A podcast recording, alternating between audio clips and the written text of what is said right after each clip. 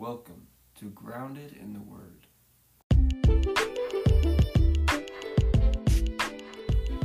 Here in this podcast, our concern is all about the foundation or the soil of our hearts.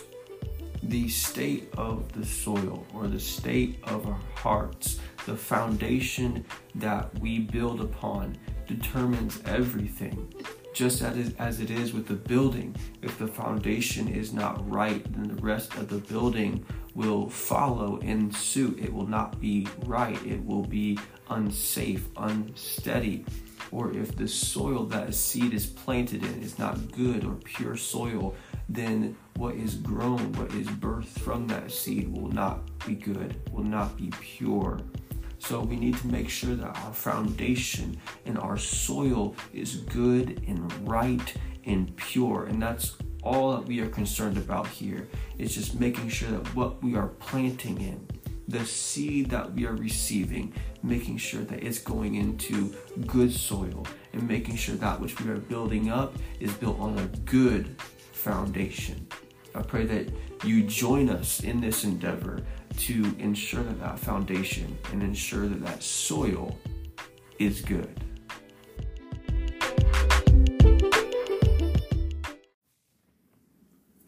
Welcome. Uh, happy to be back in this new year. Uh, I know it's been a few weeks since we last put out an episode, but we did, just to say, in fairness, we did say we were going to pick back up with the new year. Uh, so this was planned, it was intentional to take a, a little break for the holidays and all of the craziness that comes with it. Um, but now we're officially in the new year and uh, ready to get rolling. Uh, just as a kind of refresher, we the last time we got together, we started a new series. Um, new series focused on really what it means to be Christian and that's a very loaded that's a very very loaded premise topic subject whatever you'd like to refer to it as. Um, there's a lot of components with that. And in part we're going to be semi following um, a recent book that i wrote putting christ back into christianity. Um, not succinctly not uh, chapter by chapter necessarily, but kind of jumping around, but following the basic premise of it. Um, and because not just I know we we dog on Western practices and ideologies a lot, uh, but it's not just a Western thing. It's really a worldwide thing that we have uh, really downplayed the significance and the meaning of what it means to be Christian and Christianity as a whole. We've made it very one dimensional when it is meant to be, uh, you could even say four dimensional.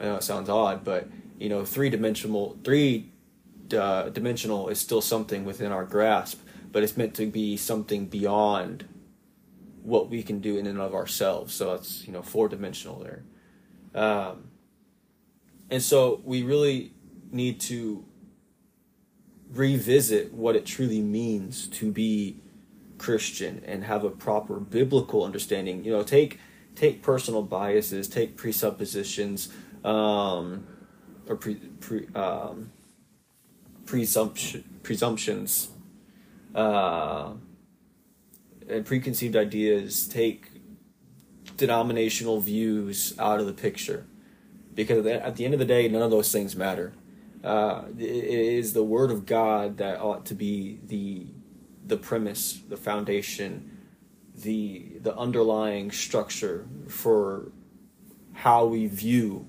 Christianity and how we understand it. And so that is our aim, not approaching it from any personal biases, just but allowing the Word of God to speak for itself. Uh, that's that's that's key. That is that is key there. Uh, so this week we're going to be jumping in and we're going to talk about a, you know a very prominent part of Christianity, but oftentimes one of the most misunderstood parts of Christianity, and that is ministry. um, automatically, I can take a guess that when I said the word ministry, you probably envisioned someone standing behind a pulpit and shouting and spitting in your face. Um, to be to be sure, there is an aspect of ministry that is the the the public vocation, the the uh, standing behind a pulpit, giving the word of God uh, to to the body in that localized area. That is an aspect of it for sure. That's important. That's key. But to limit ministry to that is uh, we really it's to our own detriment if we if we if we limit ministry to that. And so we're going to dive into this and kind of just unpack what ministry truly is and and what it looks like and what it means for us to to operate in ministry. Um, so we're kind of kind of do a little Q and A format, maybe here a little bit, jump back and forth. We'll see exactly how we go, but um, Pastor Fisher, when we talk about ministry, what is the foundational understanding that that the foundational premise that you have regarding what ministry is? Well, you said it. Um, you said it before. The the first thing that pops in your mind is is preaching. Um, and ministry is far more encompassing than that. Um, but when you when you talk about the full um, understanding of, of what ministry is, um, you have to get more past. You have to get more understanding of the essence of being a minister um, than the title, Mm-hmm. um, because from a very shallow, um, from from a very shallow perspective to start with, um, because this will make what I'm going to say next make more sense. Um, a minister in the Bible and in just culture, um, a minister position demands honor because there's reward that comes with honor. Right. Um, but in that position, you're standing in the gap between God and man um, as a minister of the gospel. Um, so it, it demands honor, but let me say, while it demands honor, it has to earn respect. Yes. So there's two layers to that, um, because demanding honor is something that your position of authority or position of giving um, needs to be honored because that's what strengthens the minister to keep going. However, in how you how you conduct yourself and how you uh, give freely, that is what earns respect from the people. Because we don't we minister unto God, but we also minister unto people. Don't get those two things confused. You can't just go and minister to God and expect people to to follow Right. you have to take what you minister to God and what God gives back to and imparts back to you, and you therefore have to minister that to the people. So, the connect deeper the connection between the minister and God is creates a deeper connection between the minister and the people. Um, so, so what's the full understanding of ministry? In part, taking that um, what is an honorable position and building trust and earning the respect of the people um, through servitude, um, through acts of kindness. You can't be stingy. You can't be begrudging. You can't. Uh, you can't. There's there's a, there's a lot of things we can get into about the qualities of a minister. Absolutely. Um, but as far as ministry in a whole, I think um, a very good uh, stair step to start on is just that it it uh, it is an honorable position, but it is one that earns the respect and um, to do that, you have to build trust, build relationships, and you have to be um, be a servant to the people. Yeah. Absolutely.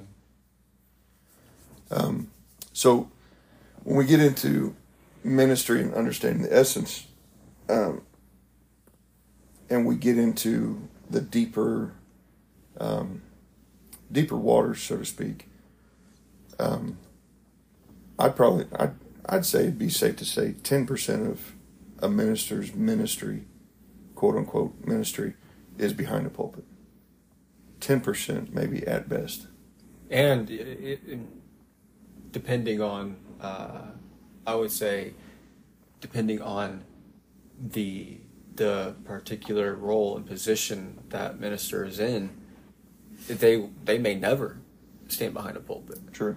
um, so if you factor in the totality of every ministry um, Less. yeah you know it'd probably be significantly less Yeah. than 10% and that's that's where it's detrimental to understand don't quantify ministry by that. Yeah absolutely. Because then you become a frustrated minister Yeah. on the pew. Yeah.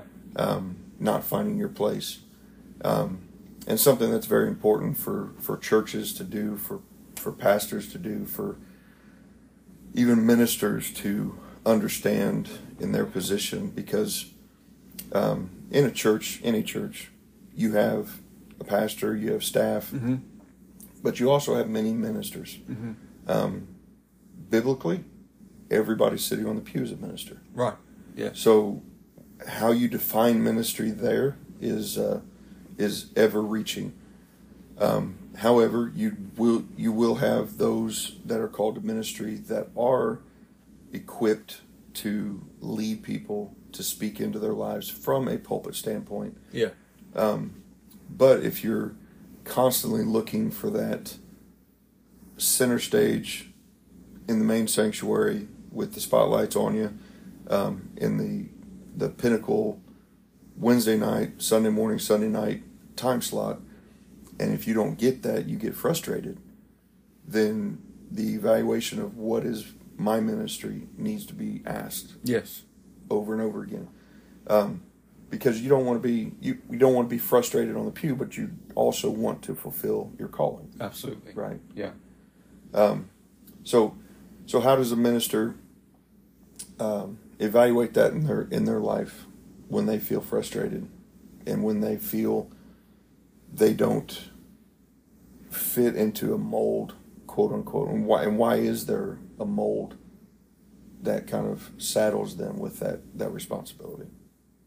is this a question you're asking me? Well, it's just oh okay. could be rhetorical, could gotcha. Be well i guess i'll take a second to throw out an answer here um, so i recently started a book um, called uh, maintaining divine operation um, by eli hernandez you may be familiar Yep. with yeah uh, a minister that passed away back in yeah twenty twenty one. maybe. I think, yeah. Um, uh, so this book is mainly geared toward.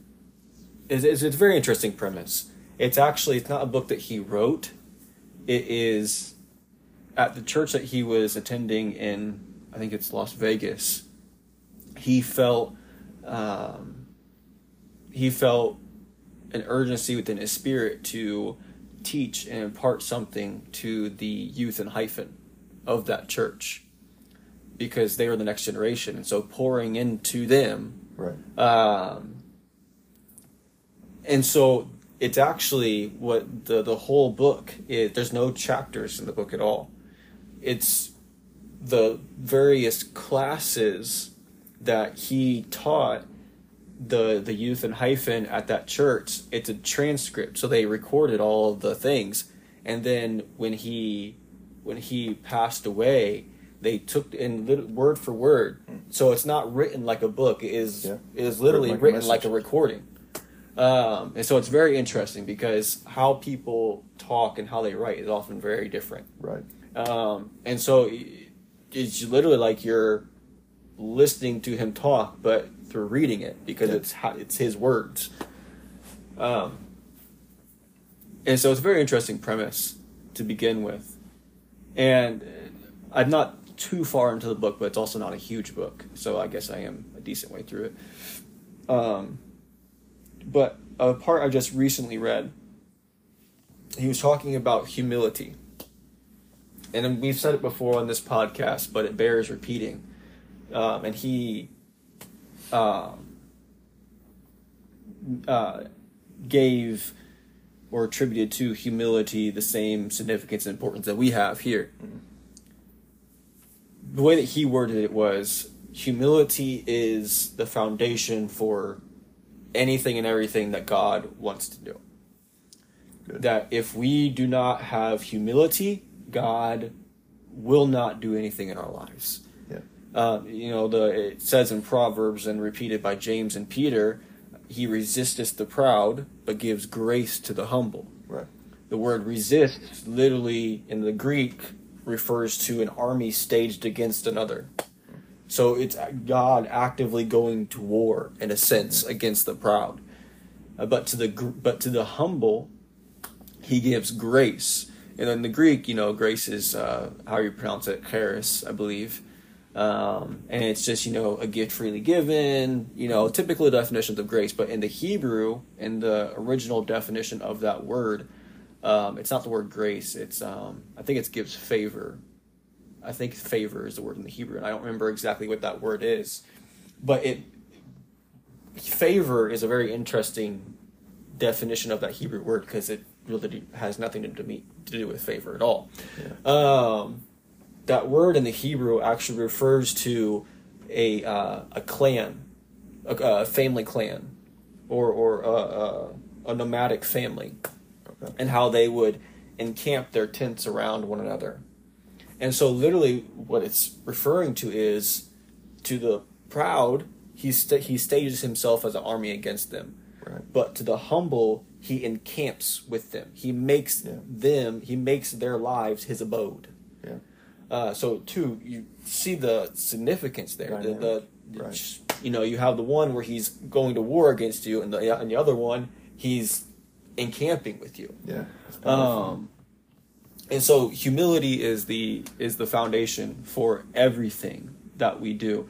And well, the way that Brother Hernandez says is that you know if ever we step out of humility, it's not that the seed that God planted in our lives will die; it'll just stop growing. The seed is Yeah. still there. yeah. And if ever we resume the posture of humility, God can begin to grow that seed again. Mhm. But it's not like it's going to say that God planted a seed in you and then you relinquished your position of humility for 10 years. It's not like 10 years later you're going to pick it back up and there's going to be rapid. Yeah. No, you still have to go through that process of allowing that seed to grow. So it's not going to be, you're not going to automatically catch up to all those who have been in a posture of humility for the last 10 years. Right. Now you're 10 years behind them and you got to catch up. Yeah. Um, and so it's not that the seed is destroyed, it's just dormant. Right. It's not doing anything, but it's still there. right. Um, but the only way that the that because you know the Bible talks a lot a lot about um, the the analogy of uh, good ground, the seed, Mhm. the plant, growth, fruit. Right. Uses those analogies constantly, and so you know, and sticking with biblical premise, he referred to as uh, hearts as the soil, Right. humility in our hearts as the good soil, the gift of God as the seed, and what allows that seed to, to, to continue to grow and mature is the state of that soil or humble Yeah. heart. Um, and so,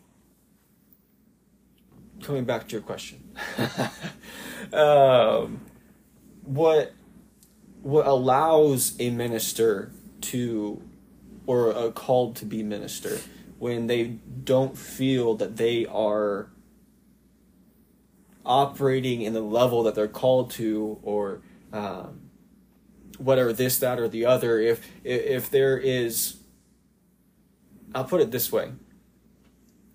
If a called to be minister is sitting on the pew and is frustrated with their current position, that most likely means that there is an element of pride within them that is undealt with. Because a humble heart is, so I'll use Brother Hernandez's definition. He talks briefly about humility and submission. He says, Submission is losing your opinion, humility is losing your identity. It's good. Uh, and so when we true, you know, when we have a heart that even has the slightest amount of pride, Yeah. we have our own idea of what our identity is meant to look like. Yeah. And when that idea is not being fulfilled, that's when frustration and anger and discontentment come. Yeah. Because we have this premise in our minds, Right. but that premise is not being fulfilled. Yeah.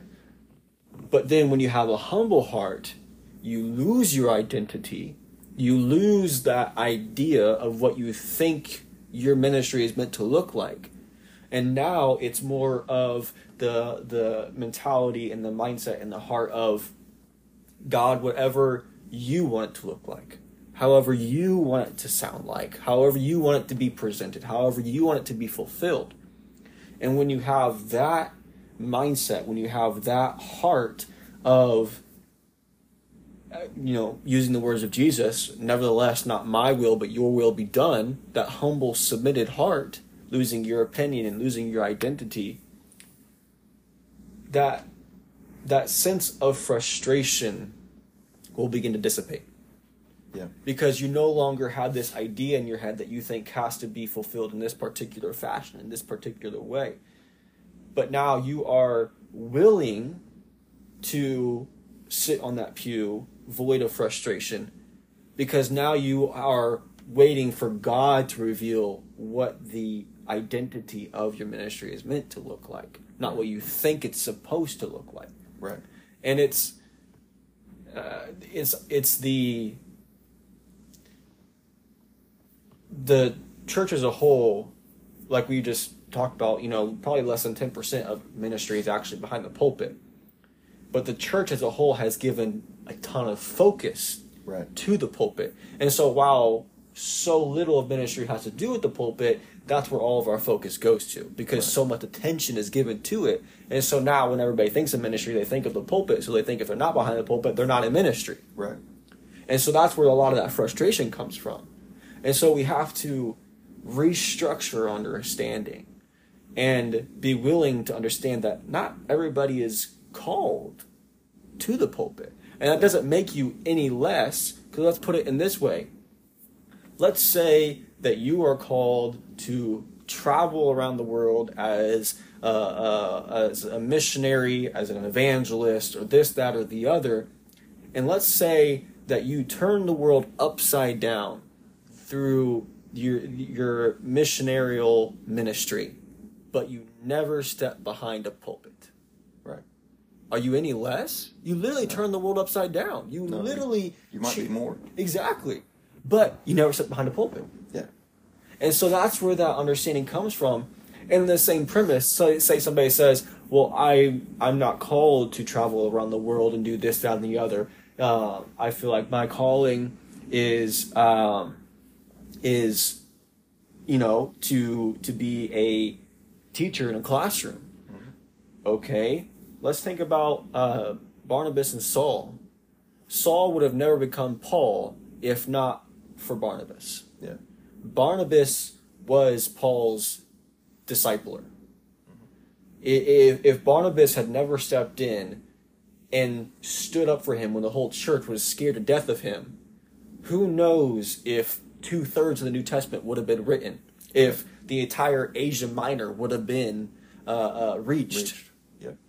Yeah. And so, while all the attention is given to Paul, really, that would have never been if not for a teacher in a classroom, so to speak. Right. And so, but, and again, it all goes back to humility, Right. losing your identity, as Brother Hernandez says, um, being willing to understand that maybe your definition of what your ministry is meant to be is not what it's actually meant to be. Yeah. No, that's good. The the idea of the, or not just the idea, but the fact that you're the seat of ministry sitting dormant um, doesn't mean that your pursuit of ministry doesn't remain active. Yeah. And what I mean by that is your exact place. And we, we, we, we linger looking for that exact fit to where do I need to be, Yeah. and then we paralyze ourselves. Yeah. Um, we wrap ourselves in a cocoon. We tuck ourselves away, and I'm not going. I'm not going to use my time anywhere. I'm going to wait for God to tell me when to. Well, God told you in His Word that you need to be prayerful. You need to be fasting. You need to be telling others about the gospel. You need to be reaching your the lost, reaching your family, your friends. You need to be serving in the kingdom. There's there's principles that you should be obeying and have discipline because that may be why and and those disciplines root out the pride and other Yes. things and help us remain humble to where those prerequisites are needed for that uh, for that seed to be brought out of its dormant stage um, and for God to give a word and release that seed to grow so when we when we paralyze ourselves when that seed goes dormant then we limit ourselves to even when we can we can re, reclaim that um, that path and that journey in our life. And that's what I think people miss is Yeah. they they value things over things and not just its kingdom work. Yes. If you just identified everything in here as its kingdom work, and it's the old cliche. I the more I, the more it's said, the more I say it, the more I don't like it. But it it is it's the old effectiveness of saying that if you're cleaning a toilet in the house of God, it's kingdom work. Yeah. If you're preaching behind a pulpit, it's kingdom work. If you're driving a, a Sunday school bus, it's kingdom work. If you're uh, standing at a door greet, as a greeter when it's 10 degrees outside, opening the door for people, snow blowing in your face, it's kingdom work. Yeah, I'm not Um, called to ask. So there's there's things that you do around that it's you just have to identify it as its kingdom work. Right. Um, and I'm not I'm not going to say this at all to identify that there's a greater or lesser um, ministry, as I just said that it's all kingdom work. But how important is it just to be a faithful and faithful is the key. But how important is it to just be a faithful Sunday school teacher? Absolutely. Yeah. There's study, there's work, there's prep, there's Yeah. creativity, there's a lot that goes into it. Trust me my wife uh, had done this. My my my uh, I've watched my mother be a Sunday school teacher for forty years, probably. I mean, it's um, it's all it's all. Some people have even known is that's what they do. But if there was nobody back there teaching our kids, Right. day in and day out as a consistent voice, if they don't catch more from what's being said, they catch more from who's saying it over and over and over again. The fact that they can graduate out of Sunday school in a church and look back when they have kids and maybe see that the same Sunday school teacher that taught them is teaching their kids, Yeah. that's faithfulness. Yeah. You don't have that very often. No. So, what legacy can you leave Mm. Just by showing up and leading a group of kids? Yeah. So, again, kingdom work, humility, um, finding out what ministry looks like, and, and not putting a brand on it, but just saying this is where, this is where I fit. Mm-hmm. This is where God's God's called me to. Absolutely. Um, and sometimes I think we we we uh, we re, um, I'm going to make up a word here, so prepare yourself. We religify some things. we do. Yeah. I don't even know how that. What's the definition of that word? But it, it seems like it fits. Yeah. But we make it too religious. We make it too spiritual. Yeah. Um, and some things, Jesus probably woke up and did start preaching a Sermon on the Mount. There was probably a walk that he had to do, just getting conversation with the disciples. And I mean, he's flesh too. Right. He's got to get himself prepared. Yeah. So there's just some things that you got to wake up and do before you start doing Absolutely. ministry. Yeah. Um, and that faithfulness, I think, translates Mhm. and affects what you do. Uh, And you know, one of, one of the things that you mentioned at the outset when I first asked you that question of what the foundation and the underlying premise of ministry is, one of the last things that you mentioned briefly was relationship, relationships. Um, and I think that is one of the um, how how do I say this? One of the most overlooked aspects of it. Right. Not, but in multiple facets.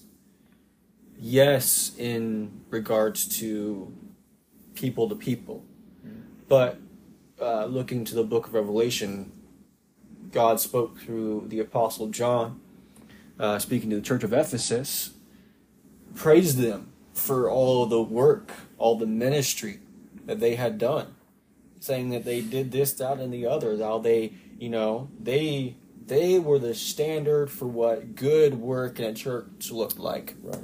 But he still ridiculed them, not because they failed in in regards to um, uh, their relationships with people necessarily, but they failed in regard to their relationship with God. He said that you left your first love. Right. And so that's a, a really big key that we need to hold fast to whenever we do not just talk about ministry, but when we begin to actually dive into ministry, is that you can get so busy doing the work Oh yeah. That you Easily. overlook and disregard just being and having that relationship. Um, I don't know if you want to tackle on that. Um, Eugene Wilson, in uh, I believe it's uh, I don't know if it's in his book uh, seventy, um, or just in one of the times I heard him speak, but he talked about, and I think this actually came from his dad, um, uh, Pastor Wilson up in uh, Sheridan. Um, but he he said you get lost, um, or he said don't ever don't ever lose and forget to become. Because in the in the get lo- getting lost in the doing you forget to become. And he said what that means is you you never can lose sight of what you're growing into by what you're doing so that leaves the premise to everything that we do what are what's your next step what are you growing into yeah. um, a seed buried in the ground is is biblical. It's it's to you right now. It's lost. You you may not even remember where you buried it. Um, but shortly, if the seed is good seed, it will spring forth, and you'll you'll see where it was buried. Yeah. Because there'll be fruit of that location. Um, but if you bury that seed and you come back in five years and there's nothing there, then that's a problem. Yeah. Um, and the, the only ways that that is not, um, that a seed is not bringing forth that fruit is one, if it's not buried, but two, if it's not tended to and if it's not watered. Absolutely. So there's care that we have to put forth to that. Um, and that care is so the dynamic of the age in ministry is something that plays a role in this as well. Um, because when you think about the dynamic and talk about relationships, okay, a relationship back in 19, I'm not going to go back farther than the 80s, but even the 90s, a relationship back then, if you had a boyfriend or girlfriend, uh, right around that time, you may have been even still writing them letters, Right. Yeah. um, writing them letters back and forth. I know when I was a young kid, I wrote a few letters, um, but then you got the telephone. You didn't have instant messenger, internet, all that sport. I went over to a friend's house and he had, I think he had like five or six people that he was talking to at the same time, and it was all through instant messenger or not instant messenger, whatever, whatever the MySpace and all that stuff came out. Okay. but he had he had like six different conversations going on at the same time, six different screens that he was, and I thought it was like, I was, uh, George Jetson or something. It was just out of it was out of this world to think that he was like, "What are you doing?" Like in the background, I'm hearing the dial-up sound of the the internet. But you would pick up a phone and you would call and you would talk Yeah. because you may not be able to to be there or something. But now it's you got FaceTime, you got all this, you got connectivity, um, other things. But to that same thing, if you talk to a lot of people today, they don't want to make a phone call. No. Mm-mm. They want you to text them. Yep. And Yeah. it's the text, so many things, and just just from a pastoral standpoint, so many things can get lost in words in a text Absolutely. that do not get lost in a conversation. Yeah, because you can't hear their tone of voice, their attitude. Can, Exactly. None of that. Yeah. Jokes are taken wrong. Yes. I mean, just words are said wrong. Yes. So context is is removed. Yes. So, but that's that's the age that we live in too. So when we talk about the connectivity and building relationships, um, I'm not saying it's not without hope, but we do have a struggle. Yeah. We do have an element there that we are fighting against, um, and especially every generational shift has that. And I feel, being 40 years old right now, I feel like I'm in the middle of two generations and it's the perplexing time of trying to figure out how to be that bridge. Yeah. because sometimes you're on one end and you're imparting to the other. One time you're on the, the, the earlier stage and you're receiving and you're growing. But then you're in the middle and you got to figure out how can i be a bridge? Because sometimes they're, the older generation is throwing out wisdom and the younger generation has their net ready to catch it but the older generation isn't throwing it as far it's not reaching so the middle generation has to be that bridging the gap to where it can it can catch the wisdom live it out and impart it Yeah. so our roles in ministry change with our age Definitely. i think they change with our position they change with our uh, the dynamic of our locations um, because what i used to feel that i was strong in the faith running gunning i mean ministry i just it was i never felt like i was finding ministry i felt like there was ministry all around me because that's what i was taught yeah. i was taught that when you wake up in the morning there are things to do Right. so when you have that mindset and you walk into the house of God, if there's if there's trash on the floor, that's something to do. If there's um, a toilet stopped up, I'm not going to go call somebody. That's something to do. If there's um, if I know that I walk through the Sunday school area and I walk in to Sunday school and I walk into the, to the, the class and I put my Bible down and then I go back and go to the restroom and whatever because we tend to get there again with parents being Sunday school teachers and we're always one of the first ones to church so it was always that you might be the first one in if I seen the chairs somebody was using that room the night before and the chairs were out of out of alignment I'm not going to walk out of the room and then come back with 30 people in the room and everybody's sorting chairs out I'd go ahead and start there's work to do Yeah.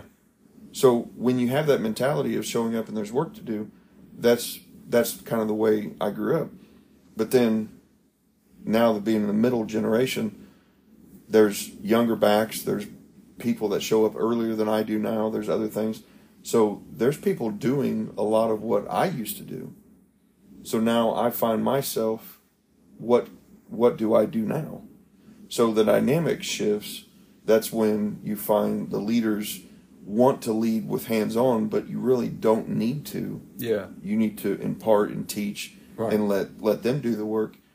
Um, so it's important to know that the what ministry looks like. It's the dynamic shift is going to change with age too. Absolutely. So don't get frustrated when you can't walk the streets of Indianapolis and knock on every door and hand out 3,000 flyers on a Saturday afternoon.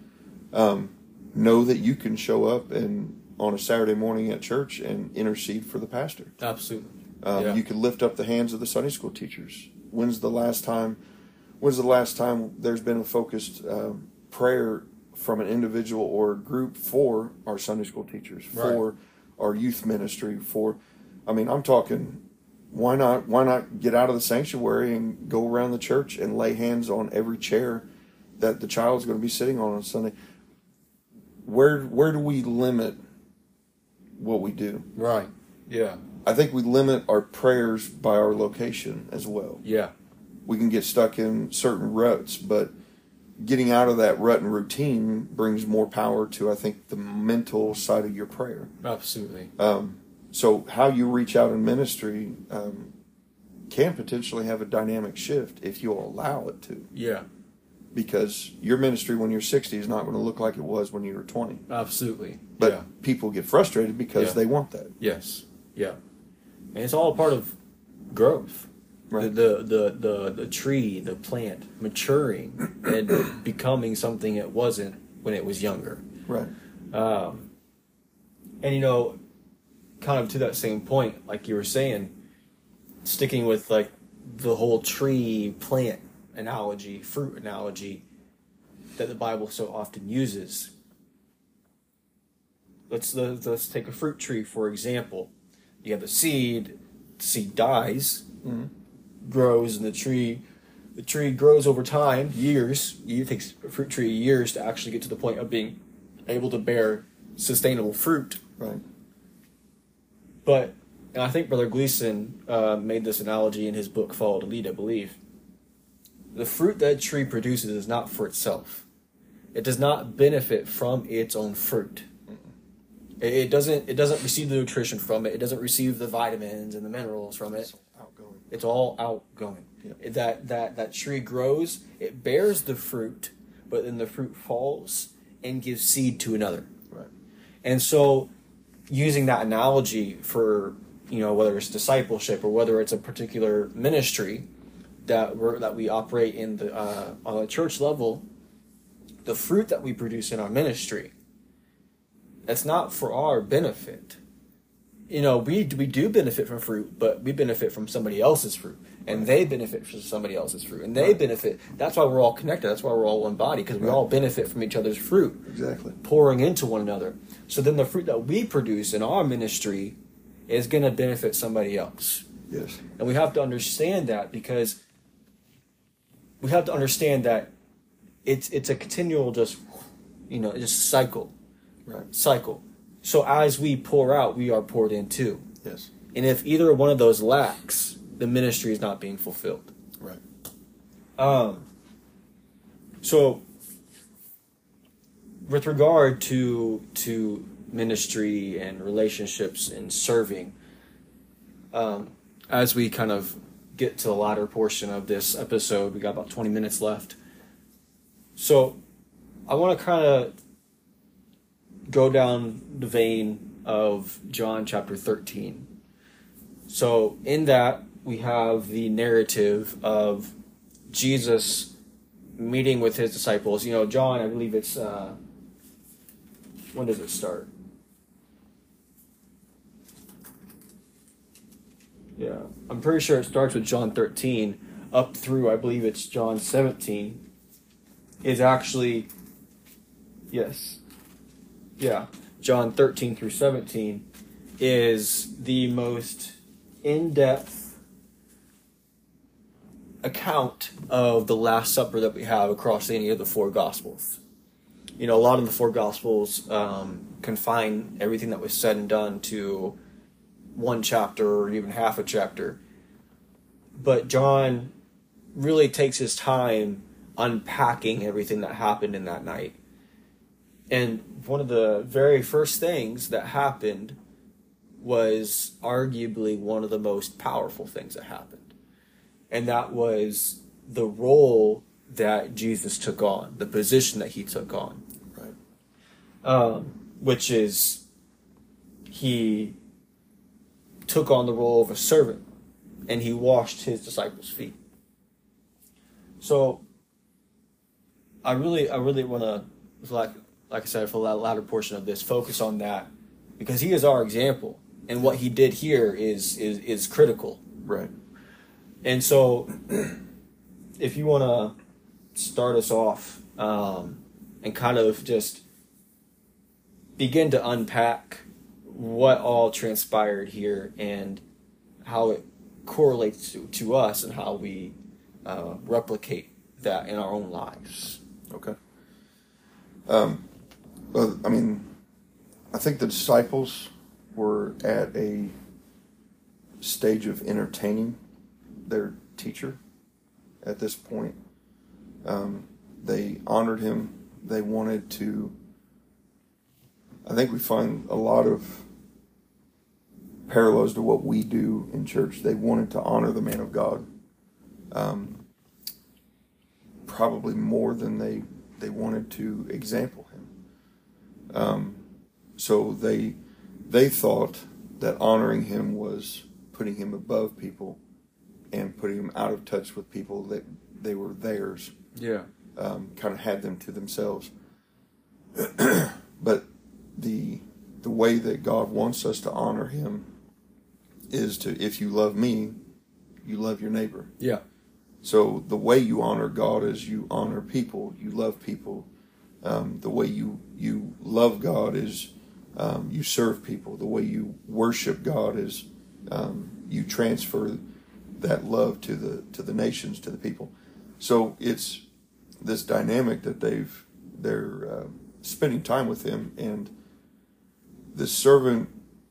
What he's trying to do is bring this dynamic there as a as a servant um, and showing them what it is to to uh, um, to break through that that barrier, I guess, uh, to break through that dynamic and and get into a fulfillment of everything that he's done. Um, and not to go back to the tree mentality, but for the illustration purpose of what he's trying to, to work through in them, um, the fig tree that Jesus walked by in Matthew 21, it had, um, he walked by it and made the statement that for three years now, we've walked by this tree. It's got nothing but leaves on it. It's never had fruit, just leaves. So the fact that he was ready to curse it, or he wanted to curse it and die, and then I think it was one of the disciples said, Lord, let's walk by it, give it another chance. And the fact that he said he walked by it for three years and it had been that way, um, the compassion of that disciple was honorable, but at the same point, Jesus was identifying that there's there's a pattern here that's already transpired. I've already been patient with it. and basically the, the status of that tree is referring to where are we on our level of growth what he's trying to transfer to the disciples here in the last supper in these um, these meetings is what where are you at in your growth stage i mean have you really received of me to where you're doing and imparting to the world or are you just trying to enjoy my company right.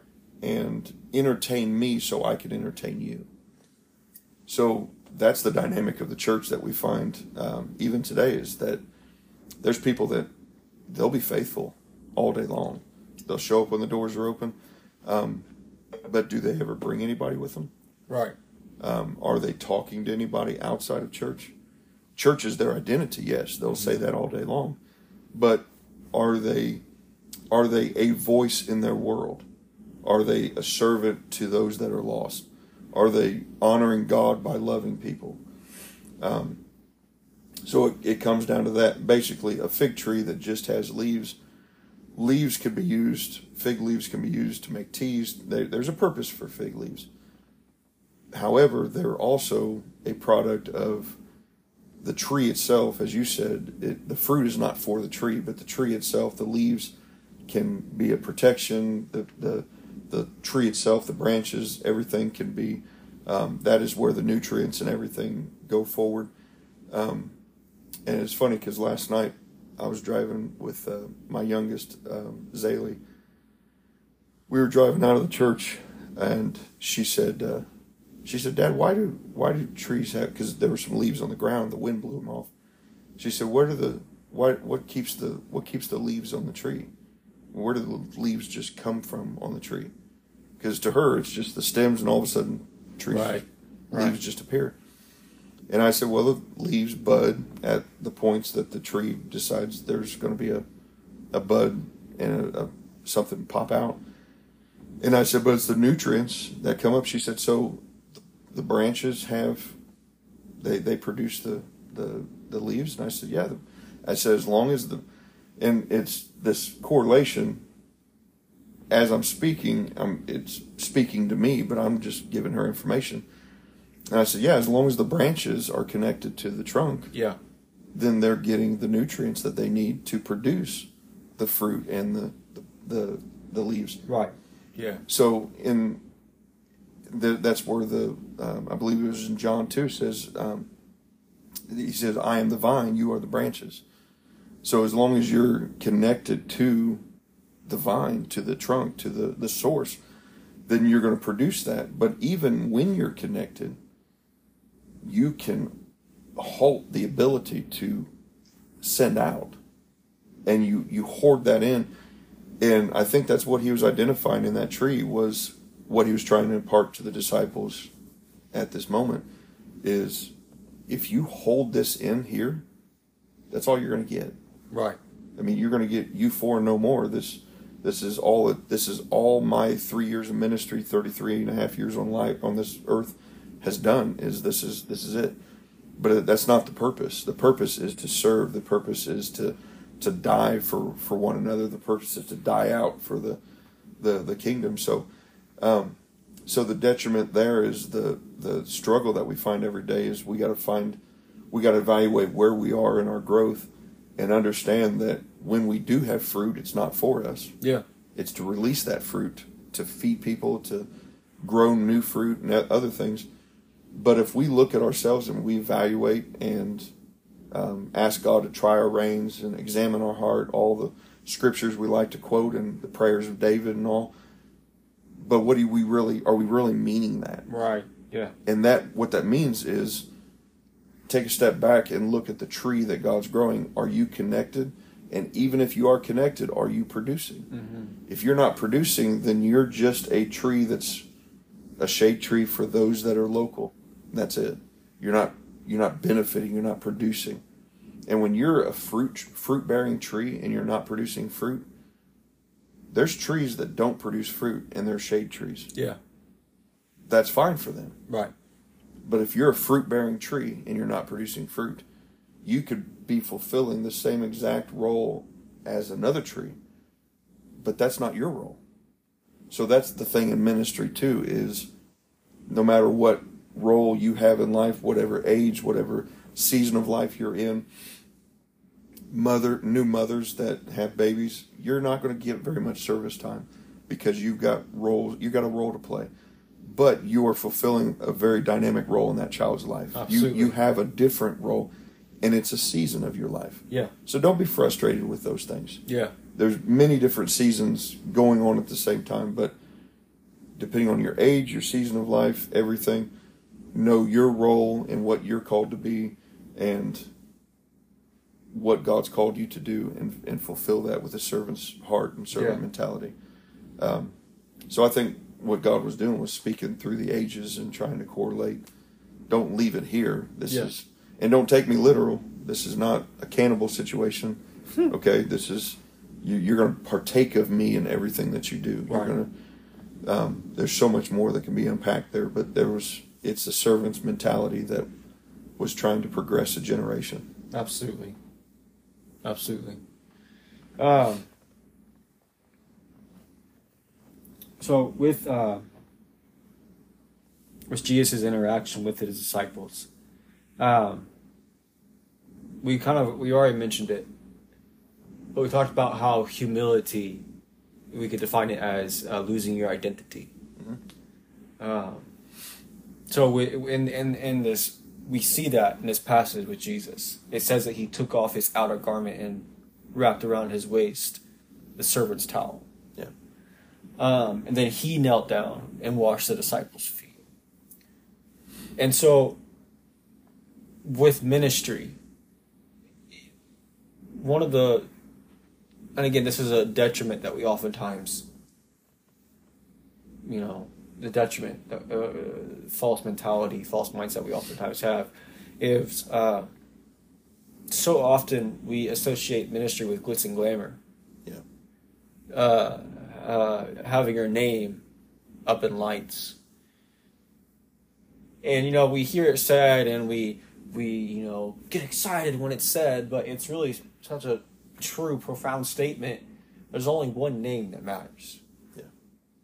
And you know, we get woo, woo, we shoot, we shout and we hoop and we holler at that. Sometimes I feel like our shouting, hooping, hollering is not genuine. It's just Reactionary. reactionary. Yeah. Because it's really funny if you if you watch some of the if you watch and listen to some of the things that we hoop and holler over, it's like that wasn't a hoop and holler moment.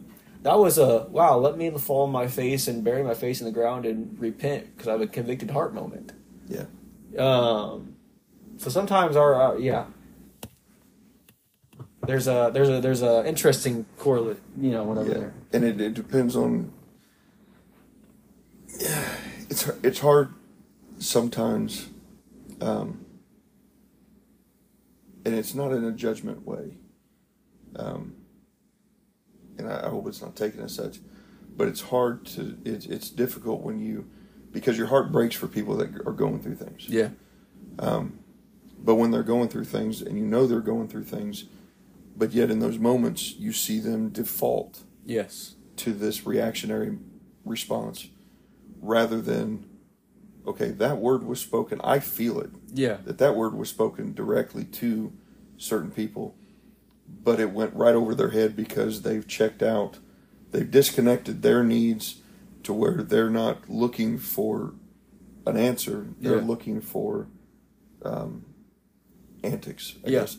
So they default. You, you go into default mode, and this is what's expected of me. And and for multiple reasons, people sometimes do that because they guard themselves. Right.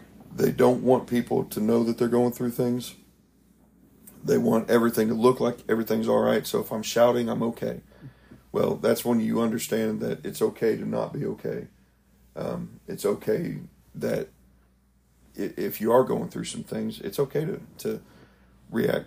But here's the dynamic shift is there used to be, and I'm not saying that yester, yesterday's preaching or, or, or uh, services were better or more powerful than today's. I'm not saying that at all. I'm saying our responses could be different. But you can only speak from the past. I can't speak from what's going to happen in the future because Right. that you don't. You can speak what you want to happen. But what's happened in the past is when a word goes forth and it ministers to somebody, that person can respond in the moment. And I've seen them walk to the altar or stand up in their chair with tears streaming down their face and raise up their hands, or even still in a seated posture, raise their hands, and it just moves the crowd Yeah. because they are yielding to the Spirit and they are allowing the Word to to penetrate through the barriers, and they're receiving what they need, even though it's ten minutes into a sermon. Yeah. But because of that, there there is a shift Yeah. and that anointing begins to move the preacher even more so and begins to move this person and that's when you interrupt the service the spirit interrupts the service and that's truly being spirit led Absolutely. Yeah. you don't have to get through your notes when that happens um, but that could happen and you could still begin to minister but you encourage people to continue to pray that's when people don't default to a response Yeah. they default to the word Absolutely. because you have to you have to put that foremost. But you have to make up your mind before you go in. That's what you're looking for. Absolutely. And all of that, you know, may kind of seem like a like a little uh, rabbit trail there, but all, really, honestly, all of that still very much ties into ministry, because, as you said, toward more toward the beginning, we not only minister to people, we minister to God, and knowing the distinction between those two, and. Uh, allowing God to speak into your life, allowing yourself to become vulnerable to God is part of that aspect of mini- of ministering unto Him. right. That's presenting yourself unto Him uh, sincerely and wholly. Um, and so just, and but all of that, all of that, all of that goes back to humility Yeah. because you're never going to allow yourself to get into that place of vulnerability if you're not humble. Because you're going to be concerned with what everybody else is thinking or, or, or, or whatever. Even though even if they, they're probably not thinking anything about you, but it's those those those strongholds in our Seeds of thought. minds. Yep. Uh, and so humility is really Brother, Brother Hernandez said it well. Humility is the foundation for every aspect of ministry, Yes. whether it's us ministering unto God or ministering unto people. Right.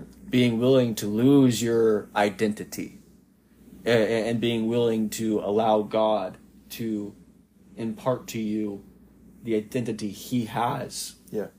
for you. Um, but we are at the end of our episode here. Um, pray you all enjoyed it and gleaned from our halls of wisdom, as Pastor Fisher said prior to this episode. In Jesus' name.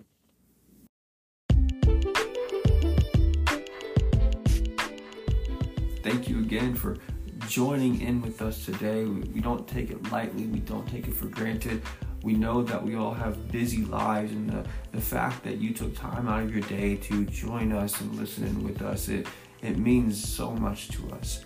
We pray that what was talked about today was a blessing to you and impacted you. It made, made a difference in your life. And if it did, we would be so grateful and so appreciative if you shared this episode with someone you care about, a loved one, a family member, or a friend. It would mean the world to us. In Jesus' name, God bless.